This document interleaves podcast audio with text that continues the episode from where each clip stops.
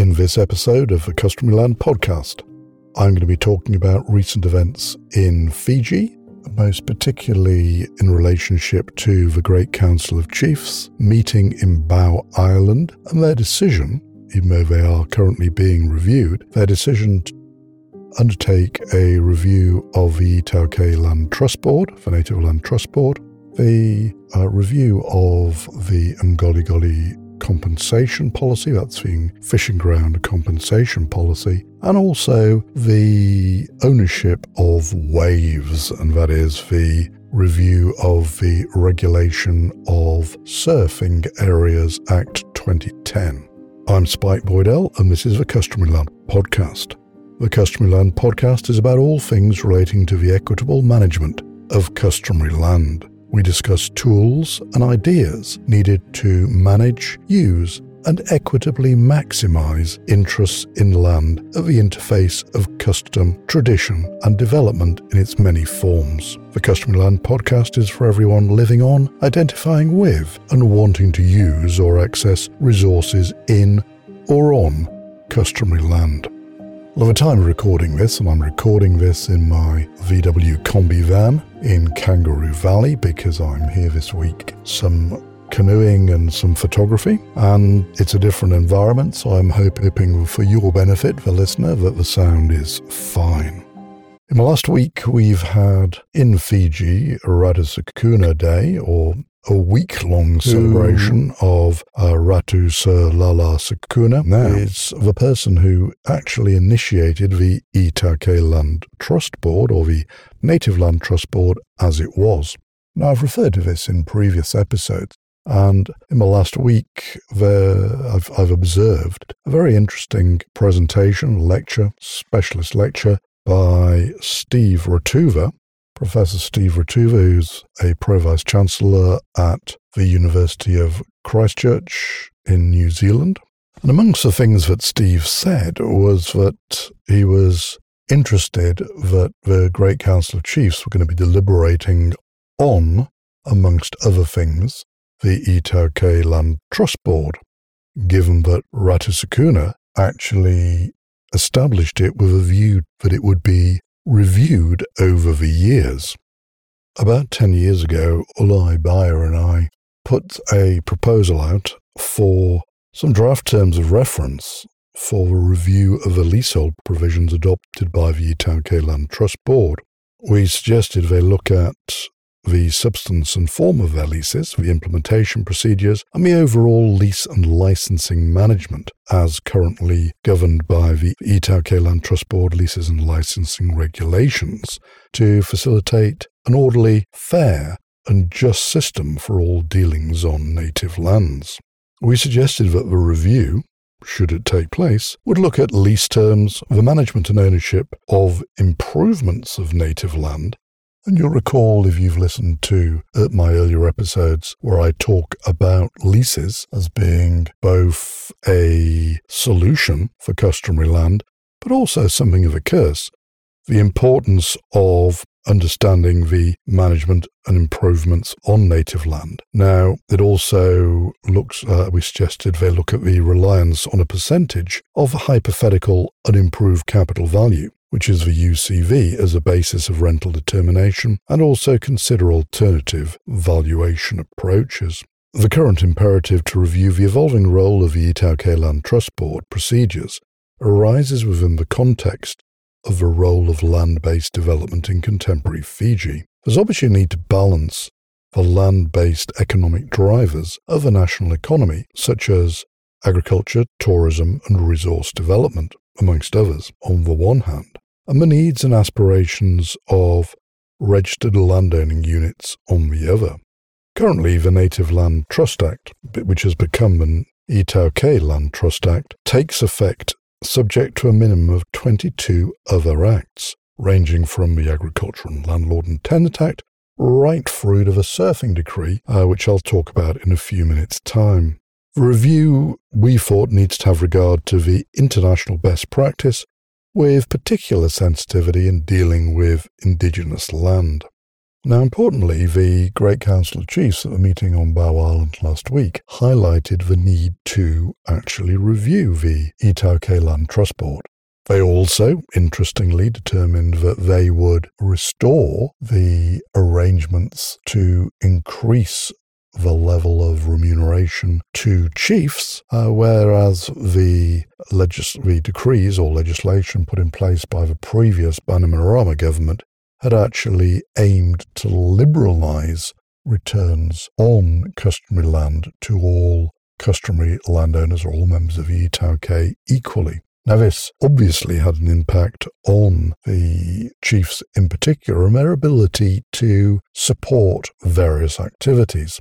Now, as I mentioned in previous episodes, there is currently a review of the Great Council of Chiefs currently underway, led by Dr. Jone Balandroka and his team uh, actually reported to the Great Council of Chiefs on Bau Island. The only outcome that I've heard directly from that meeting is that the chiefs, as I say, have restored their right to a an increased return on their monies. Now, it's fine if they are doing something constructively for the benefit of their communities with their increased share. So there's no underlying problem with that. The only thing that I did pick up from Minister of iTaukei Affairs, Ifereimi Vasu, was that there was a level of use of what he referred to as the ITLTB, or the Native Land Trust Board poundage, which is a really archaic term dating back to the British Empire as a taxation component the poundage collected by the iTaukei Land Trust Board in their management of affairs for the customary landowners. Now, importantly, if you're running something like the iTaukei Land Trust Board, you have to have a level of revenue to pay for your lawyers, your property managers, your valuers, your GIS specialists, your record keepers, in order to effectively manage customary land. Now, if you play around with a poundage, as they refer to it, which I'm assuming here they're talking about the management fee, that will ultimately impact on the ability of the iTaukei Land Trust Board to properly undertake its roles and functions. So hopefully that will be adapted and reviewed and won't actually impinge on what I would see as their operating budget. Now, the other thing that came up was that there was a need to review the Ungoli compensation policy. Now, the Ungoli fishing ground compensation policy was something that Ulai Baya and I reviewed on behalf of the government, the then Bainimarama government, as consultants back in 2010. Now, Ulai Baya and I were commissioned to review the 1974 Ngoli brackets fishing ground close brackets compensation policy. Now this policy governed the procedures pertaining to the compensation of Ngoli areas in Fiji. Now, the nature and extent of Ngoli rights are obviously customary based, and as such, principles of proprietary rights are not written or clearly expressed in a way that informs valuation protocols all Ngoli areas were re- progressively recorded and mapped in the period from 1941. And identifying the Ngoli owners for a particular area is afforded a level of clarity. The evidence book, which complements the iVola ni Kawa Bula, is actually accurate. That work informed Ulai's and my understanding of the plurality of registers, not just legal pluralism, but the plurality of roles and responsibilities, which I've touched on before, of understanding between that which is customary and that is which is Western. And it was a productive project. We came up with five robust recommendations from it, or five suggested, should I say, approaches to valuation. Now, those five approaches were compensation tailored to the exact rights held by a particular Ngoli Second one was to assume a set of property rights that are common to all Ngoli owners and then tailor market based compensation to those rights. The third way was looking at a development driven quantification model. The fourth was a negotiated agreement, but the one that we explored perhaps in more detail and subsequently expanded to resource compensation at a wider level in Fiji with our World Bank work was a hybrid arrangement for Ngoli compensation. And that hybrid approach was one of synergistic valuation. And that really is a marriage between the customary landowners and those people wanting to use and access their resources. Now, I'm not going to dwell too much because obviously that report was commercial in confidence and aspects of it which will be revisited in coming months with the Great Council of Chiefs actually wanting to have a level of clarity. But what I want to get onto today is one particular aspect, and that is the ownership of waves and the ownership of, in particular, surf waves in Fiji. Now, the review of the Regulation of Surfing Areas Act 2010 was something that was going on at the, or the, that piece of legislation was something that was happening at the time that Ulai and I were undertaking the review of the Ngoli compensation policy.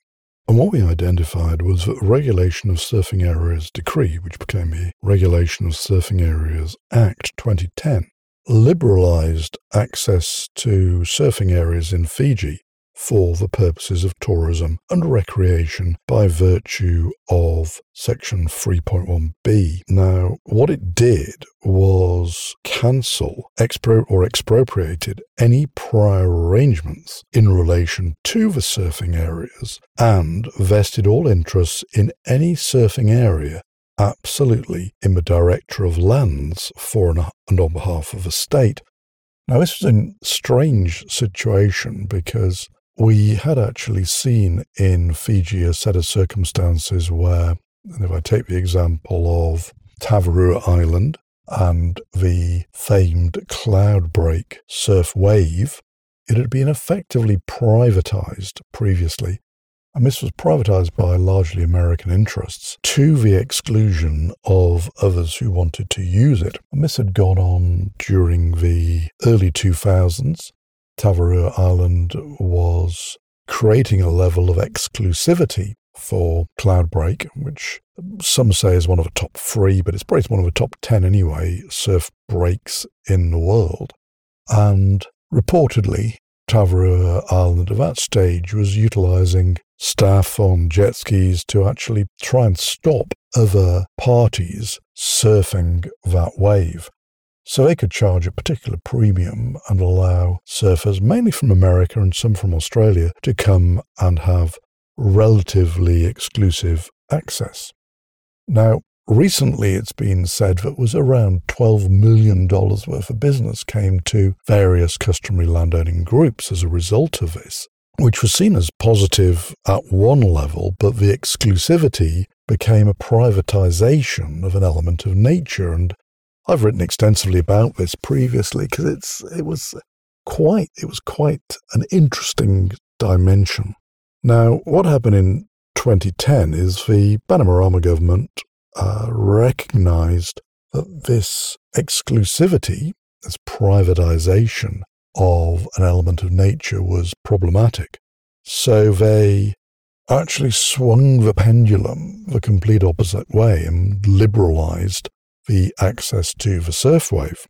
And not just Cloudbreak, but to all surfing breaks in Fiji with a view to hopefully expanding and optimizing tourism opportunities and to make Fiji a popular surfing destination because it had had problems previously with people going to Fiji and not being able to get access. There had been sinking of various boats, supposedly from other tourism operators. And it, it all got very, very ugly and messy. So the Bainimarama government at one level undertook something which was seen as being a liberalisation. I think it's true to say that we did see greater access to the surfing waves in subsequent years. However, what was a bit weird was that there was no compensation. Customary rights were lost, for want of a better word. And you have to remember that with issues relating to the qoliqoli, the fishing ground compensation doesn't just benefit those who front onto the beach, the lagoon, or in this case, the surfing area, because qoliqoli right and fishing ground rights expand to a different cultural dynamic. So that it may be there are people from, oh, for want of exam- an example, the Namosi Highlands in the interior are beneficiaries of customary fishing right rights, the qoliqoli rights, uh, in a coastal area. And these are the tauvu relationships and the historic cultural relationships between those people who live on the coast and those people who live in the interior. So it isn't those who are just the neighbouring village. And this was the big issue, I think, with the qoliqoli rights. The sense that tourism operators would just go and talk to a neighbouring chief and say, we want to privatise or close off a, a beach or whatever and negotiate an agreement and allow people to swim, surf, paddle, fishing areas for recreation when it isn't just for rights of an individual chief or an, a sort of specific community neighboring a resort because of these reciprocal rights to other members of the iTaukei in other parts of the country. So, how do we go forward on this one? Well, what we saw was all the, under the Surfing degree, Decree and therefore the Regulation of Surfing Areas Act of 2010, it went from a level of privatization. The barometer swung, or the pendulum, should I say, swung the whole way over from that element of privatization to one of liberalization, accepting there was no compensation for the expropriation of any rights and Curiously, it didn't go for Minister of Tourism, it didn't go for Minister of Fisheries, it went for Minister of Lands to have oversight over surfing areas. Now, at one level, that's great if you're running international events and you want to be able to, people aren't using the area if you've got a big international event running. And we've seen that with aspects of surfing competitions in recent years. But say the the pendulum has swung very far in the opposite direction. And so the new Rabuka government, and particularly the Minister of Tourism, Viliame Gavoka, has wanted to have greater clarity so that there is compensation where appropriate to the customary landowners, but there is also access and positive approach for tourism. So that is currently where we're at. And there is a review underway, or has been proposed, of the Regulation of Surfing Areas Act. Now, that review, as I understand it, is to find a middle ground between the extremes of privatisation, which occurred with Tavarua and Cloudbreak and other surf breaks up to 2010 through the 2000s, and then this pendulum swing to a liberalisation under the auspices and control of the Director of Lands. It'll be interesting to see how that project progresses and how there is a movement to get a better level of remuneration for the customary landowners.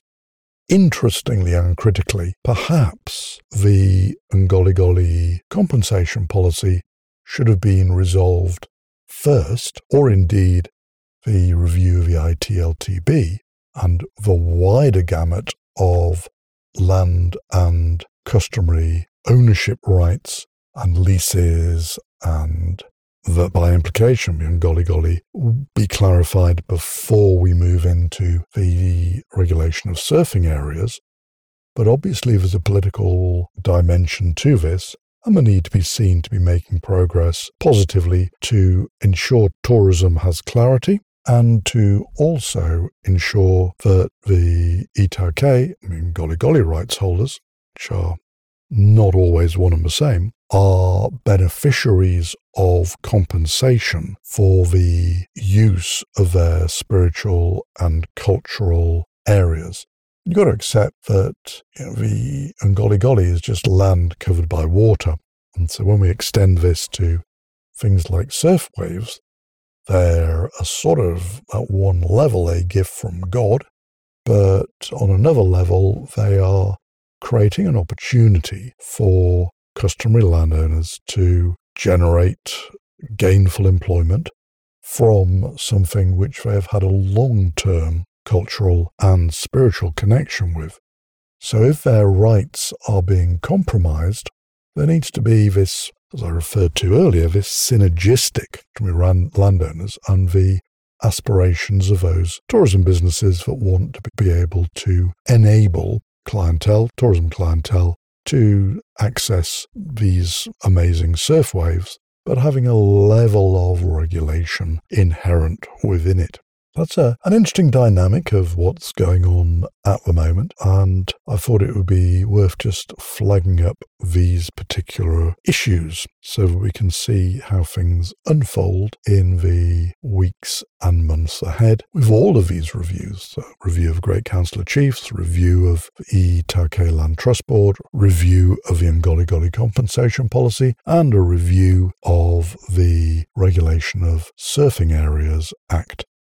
I'm sure there'll be reviews of other aspects of legislation related to the iTaukei and the productive stewardship of land in the months ahead. So I'm going to keep it short today. I hope that's been interesting and thought provoking for you.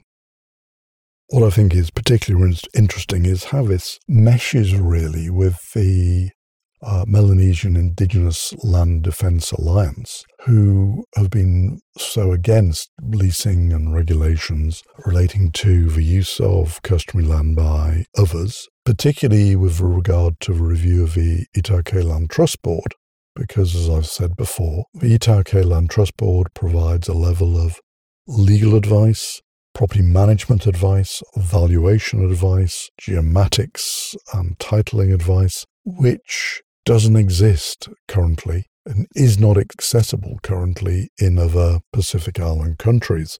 It will be interesting to see, and, and I mean, the, whole aspect of you put it in a legal framework and it becomes transferable, you'll never get it back to its traditional understanding where it's indivisible. And once it's gone, it's gone is salient, and I think it's it's relevant when we look at, for example, Tavarua Island, which was a an American owned tourism venture, which, as I understand it, uh, last year or the year before, during COVID anyway, as part of a blue lane strategy by the then Bainimarama government to encourage wealthy individuals who had uh, private jets and private yachts to use Fiji as a base. And where many people were looking at the acronym FH, working from home, uh, we saw a number of people who changed the acronym to WFF, working from Fiji. And importantly, perhaps within this whole dynamic of the review of the surfing areas, sort of a regulation of surfing areas, actually, I'd say, is the fact that a couple of islands relevant to the surfing, um, Namotu and Tavarua, actually changed hands uh, around two years, 18 months ago, and are now owned by the um, CEO of Google. Google also own an island where they moor a couple of their super yachts. So at the moment, you can't actually book to go to Tavarua. It's booked out for next 12 months. That's hardly surprising because if you are the world's third wealthiest uh, super billionaire, as supposedly Google uh, CEO is, then you wouldn't really want tourists. You'd be able to, you'd want to be able to have the ability to have your friends um, and clients utilize resources in Tavarua. So there's an interesting dynamic there that it has become privatized in a yet more elitist way. And it begs the question, it really begs the underlying question as to how land like Tavarua can, one, be freehold, and two, can be taken out of the gamut of the customary landowners, and should there be a level of retrospective compensation for these things. But it's been reported in the press, but it's not clear as to what level of financial deal was struck on Tavarua in its sale. But what, what, you know, what is the situation of all these pieces of freehold in a country like Fiji? And other Pacific islands also have pockets of freehold interest, uh, which have been created by the colonizers. And should there be a retrospective review of those to put it into the superior interest of the customary landowners and create it as leasehold over the, um, the future scenario. Something we need to come back to, I'm sure. But as ever, I'm going to close with my usual disclaimer, which is the views, insights, and opinions shared on the Customary Land podcast are those of a host, any guests, and others they may cite. They don't constitute legal or financial advice and should not be construed as such by any individual, group, or organisation. Before undertaking any dealing or action relating to customary land, individuals, groups, or organisations should obtain professional advice from a qualified lawyer, an experienced valuer, and or a certified chartered accountant with specialist expertise in your particular country. Alternatively, you can contact Customary Land Solutions for advocacy, advisory, and capacity building solutions for customary and indigenous landowning groups and trusts on land management leasehold, valuation, and resource compensation issues. Customary Land Solutions can be reached by email at contact at customarylandsolutions.com. Well, I hope you found today's episode of interest. I've kept it shorter because, as I say, I'm Adam river, sharing this from inside my combi van. So I hope the audio quality is acceptable. And if there's any issues that I've raised that you'd like to reach out to me about, you can get hold of me at the Customary Land Podcast using the email contact at thecustomarylandpodcast.com. So until the next episode, stay safe, stay well, and thanks for listening.